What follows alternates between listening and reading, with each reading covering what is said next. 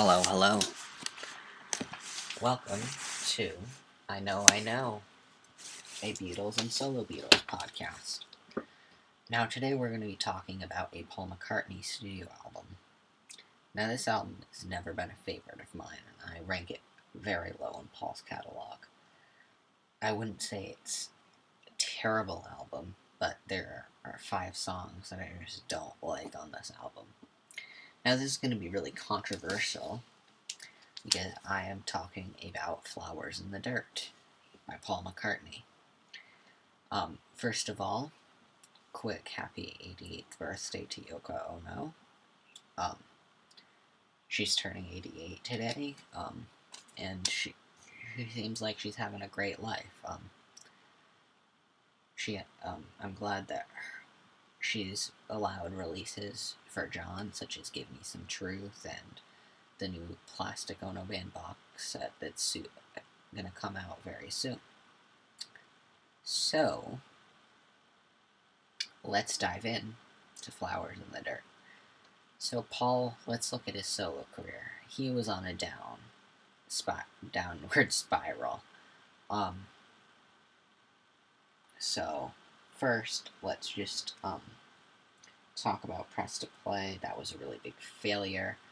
He was kind of depressed. He did the Russian album, which is an album that I don't like at all, I will say. Um, so he, um, yeah, so this was coming off the Russian album. This is considered to be his return to fame album, which I think that Off the Ground is a much better album. And I know I wasn't now as I re-listened Off the Ground recently, I would put that in my top five Paul albums actually, where I had it at number twelve, I believe, in the rankings. So today, let's dive in to Flowers in the Dirt. Um, Paul had some real gems on this album, I will say that. Um, but I do think that this is an overrated album. I really do. So let's get to the songs on this. Now, this is one of the stronger songs on the album, and that is My Brave Face. Um, it's a good rocker, kind of. I would, I think it's about, it what did pretty well on the charts. It was, um, I think it went to like number 20 in the US or something. That's Ken Michaels. Um, and so, yeah, I would give My Brave Face, I'll give it an 8 out of 10. It's not that great. Just really not that. It's good, but not, I don't love it. It is a lot, it's catchy though, I will say that. And some days I like it, some days I don't, but I think I've heard it a little too much. Rough Ride. This is the worst song on the album. I'm sorry. It really is. Um, I'll give it. I'm gonna give it a one because that's how bad I think it is. Um, it's Paul's trying to have to do like a funky number and it just does not work but so it gets a 1 out of 10. Um, the next song is a little bit better. I like this song a lot. Um, I don't know if I love it. I do love this song, actually. I'll say that. Um, and that is the song You Want Her Too. It's one of the MacManus McCartney, because he's collaborating with um, Elvis Costello on this album. I'm going to give you, you Want Her Too a 9. Be a little kinder. Um, Distractions. Now, this is one of the gems on this album. There are five songs that I think are gems and are Paul classics on this album, um, and we'll get to those other ones. But I give Distractions a 10. I love it a lot. We Got Married, the next track, I do love. But, um, it's, yeah, it's a good song. I think I'll, I'll give it a 9 something about it's not there. But um, we got married. Good song. Uh, put it there. Now this is in the top two songs in the album for me. Um, it was what his dad used to say to him after an argument, and that put it there, it weighs a ton. And that's what a father says to his young son. I think that's a really wonderful, sentimental thing to say, and it's really beautiful. And I'm going to give this a 10, obviously. Now we flip the record over to side 2, and we get Figure of 8. Now this is a good, really good song. I do love it. Um, I would give it a 9. Um, just something about it. It's a little too 80s for a little too 90s. I think this is almost a 90s song. It's a little too in your face for me. I think that I just can't give it a 10. I don't know why. The next song, this is my favorite on the album by a good margin. And that is the song This One. Paul. If this was released in the 70s, this would have been a huge hit. Um, I don't know why, but whenever I hear this song, I always think of uh, Linda McCartney's death. I don't know why. But, um, I give this song a 10 out of 10. Um, and the next song is Don't Be Careless, Love. Um, that's an okay song, I think. Um, it's really nothing special. It's not bad, but it's not great. I'm gonna give it a 6. Now the next song is That Day Is Done. This is one of the better songs on the album. I'm gonna give it a 7. The last two songs, last three songs are just... Ugh. How many people I don't really care for. I give that a 3 out of 10.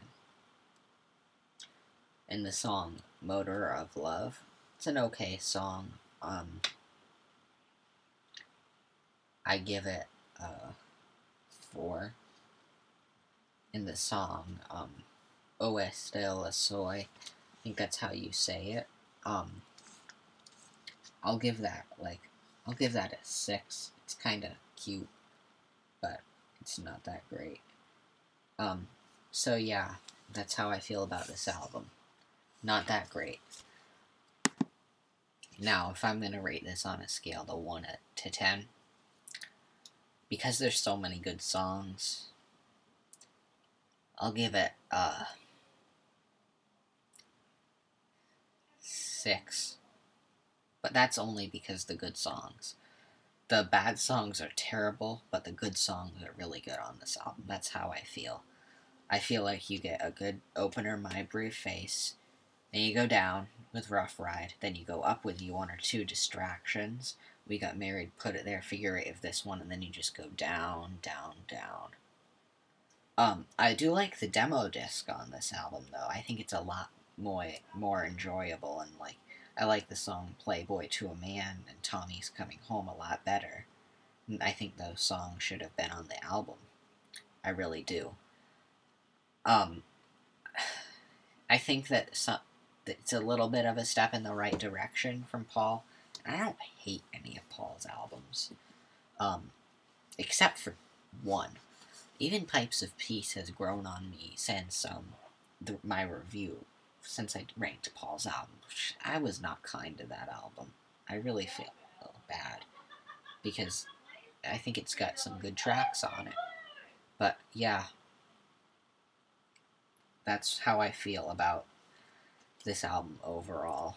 It's overrated. Um, I do think that the live album is pretty good. I'm tripping the live fantastic. That's a much, it's much more enjoyable. I think he's got good songs, the better versions than some of these songs. But the good songs are good on this album. I would personally put this like when I think of Paul's weakest albums, if I'm a regular person, I think of Driving Rain, Pipes of Peace, Broad Street, um, Off the Ground's usually down there, but I mean, I love Off the Ground now more than I've ever liked it. Uh, it's probably in the bottom seven or eight. Not terrible, but not great. It's in the lower realms of being good. It's like, um, and if I was rating this on a scale, I think at better scale, I think I'm going to start doing these albums on a scale from A to F. I would give it a B minus, because there's only six songs that I love on this album. The rest I don't like at all, really. But there's only a handful of solo songs that I don't like, really. But, um, yeah, this is really. I don't. I would give it. The archive edition is the version that I recommend for this album. That's pretty cool, I guess. It's a better version of this album with the demos disc, which is worth it. The one thing that's weird about this is if you look on Paul's website and you want to just get the vinyl edition, like with Pipes of Peace, um, you can just get the album and not the demos disc on vinyl. And they don't have that with this album. Same with uh, Tug of War and McCartney 2 and McCartney. And I thought, and Wildlife probably, I believe, and Red Rose, obviously. Just thought that was a little weird. I don't know why. But it does come with a download card, which is nice. And um, a little insert.